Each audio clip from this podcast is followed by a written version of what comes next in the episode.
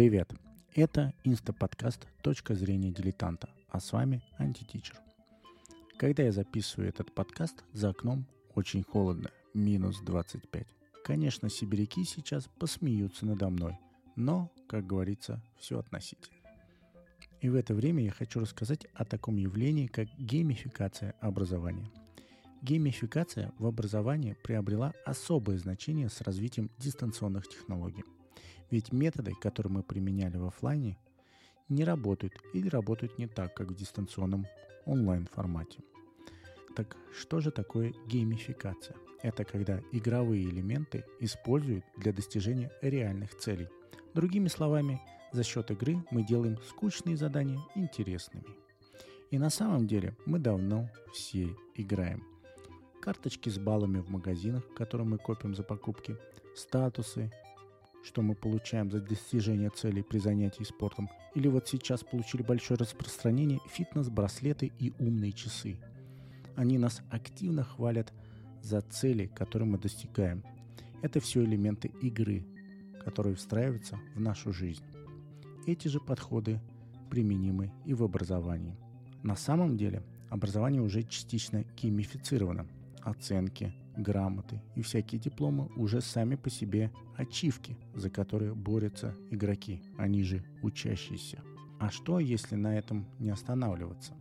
Можно игру встраивать глубже, за хорошее поведение выдавать игровые очки, за регулярное выполнение заданий те же очки и так далее. Тут важно заранее обговорить правила, за что мы их выдаем, а не как в известной саге о Гарри Поттере – где когда было видно, что в этот раз Гриффиндор набрал меньше очков, то профессора и учителя выдавали им их за надуманные причины. И неожиданно именно факультет Гарри выигрывал. Так вот, просто накапливать очки неинтересно, их надо тратить. И тут тоже важно заранее установить четкие правила. На что? Можно добавить баллов за ответ, чтобы улучшить оценку – дать возможность не выполнить один раз домашку или не выходить к доске без последствий. И на это потратятся очки, которые были заработаны до этого. Эта система позволяет ребят стимулировать к обучению, ведь они понимают, что прилежное учение – это не только оценки, но и некоторые привилегии, которые четко обозначены. Все эти моменты уже давно используются, в том числе и в отечественном образовании. Вспомните повесть Антона Семеновича Макаренко «Флаги над башнями», где отряды боролись за лидирующую позицию, и чей флаг на башне был выше, тот отряд лучше учился и работал. Однако не следует увлекаться геймификацией. Есть опасность, что мы приучим ребят к тому, что каждое их достижение должно вести за собой похвалу, поощрение, а в жизни это не всегда так.